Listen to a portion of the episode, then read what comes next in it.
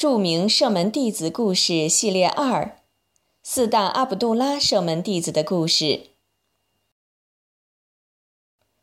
有声读物：著名射门弟子故事系列，基于金标阿訇的系列主麻演讲，经优素福扬整理改编而成。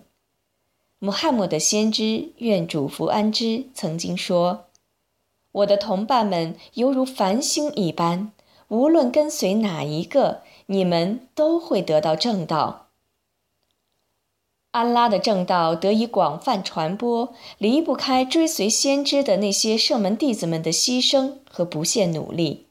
希望我们都能从这些射门弟子的精神面貌、生命轨迹和奋斗精神中获得正性的力量。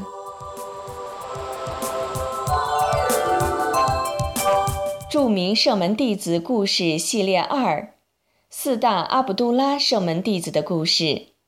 录制出品，我爱信仰。演播，法蒂玛。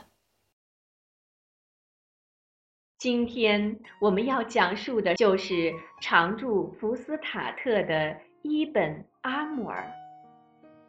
他是埃及的开拓者阿穆尔本·阿随的儿子。福斯塔特原意为帐篷，原因是阿穆尔本阿随到达埃及后，大家搭起帐篷安营，后来形成了居民区，也就是现在埃及首都开罗的古城部分。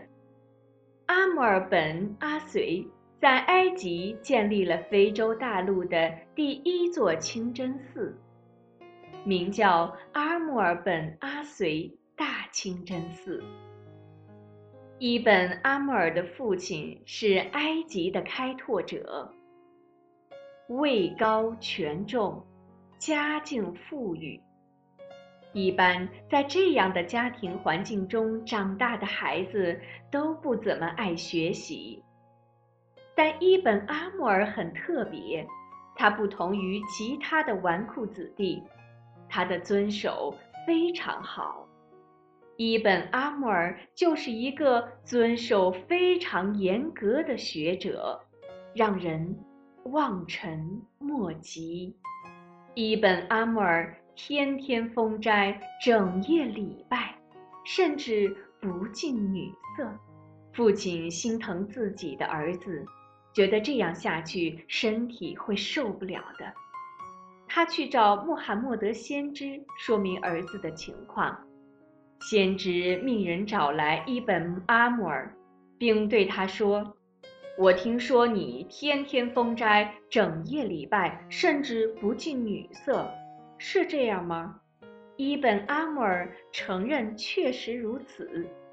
先知接着说：“一个月封三天斋就可以了。”伊本阿穆尔说：“我还可以多封。”先知说：“那就每周两天吧。”“我还可以多封。”先知说：“那你就像达悟的使者那样，封一天开一天吧。”阿穆尔又回答道：“我还可以多封。”先知拒绝道：“不，就这样吧，不能再多了。你最好三十天封印古兰一遍。”阿穆尔说：“我还可以多念。”先知说：“半个月封印一遍。”他还是觉得自己能念得更多。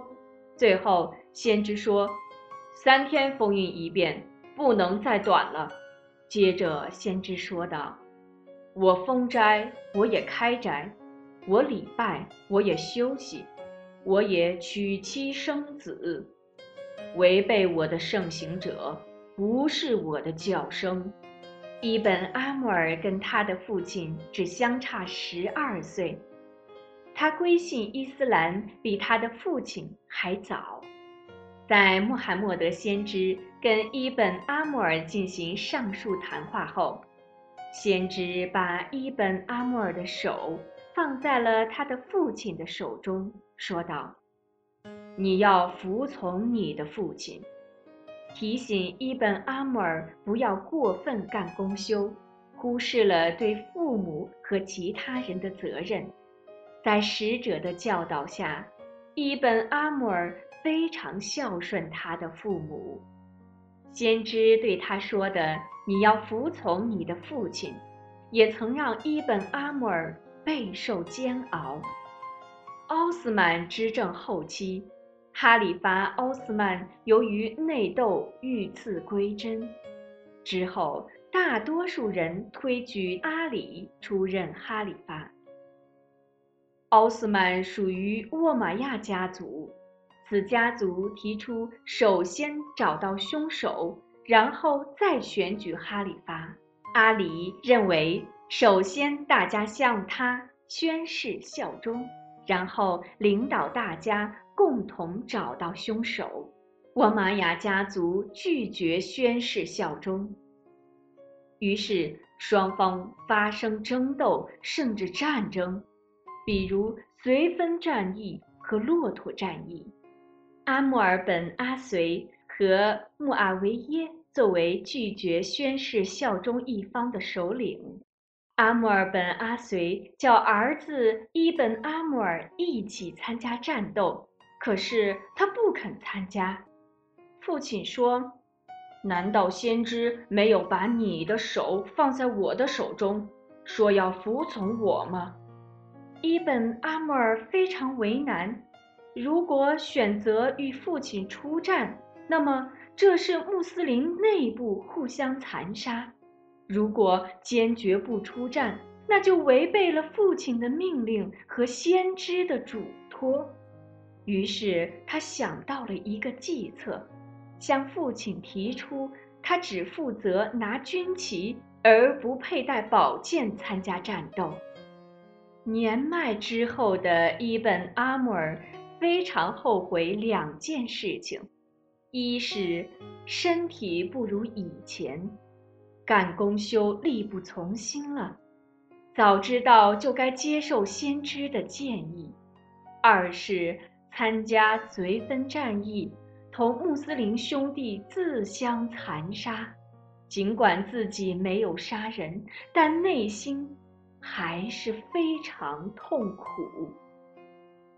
伊本阿穆尔参加了绥芬战役，所以伊本阿穆尔一直想得到侯赛因的谅解。有一次，侯赛因经过一群人，他问候了大家，大家回应了他的问候。伊本阿穆尔高声回应了问候后，对大家说：“你们知道谁是最受天使喜欢的人吗？”大家说不知道。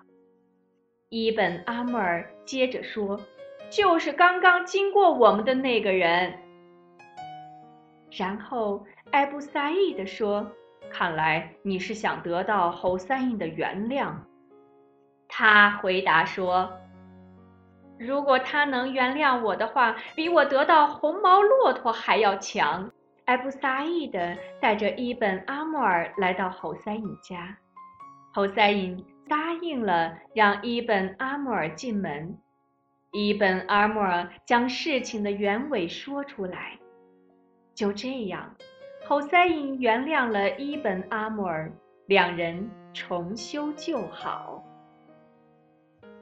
身为埃及总督的儿子，他能够为自己的过错懊悔，并能赔礼道歉。这种知错就改的美德，值得每个人学习。祈求安拉提升伊本阿穆尔在乐园中的品级。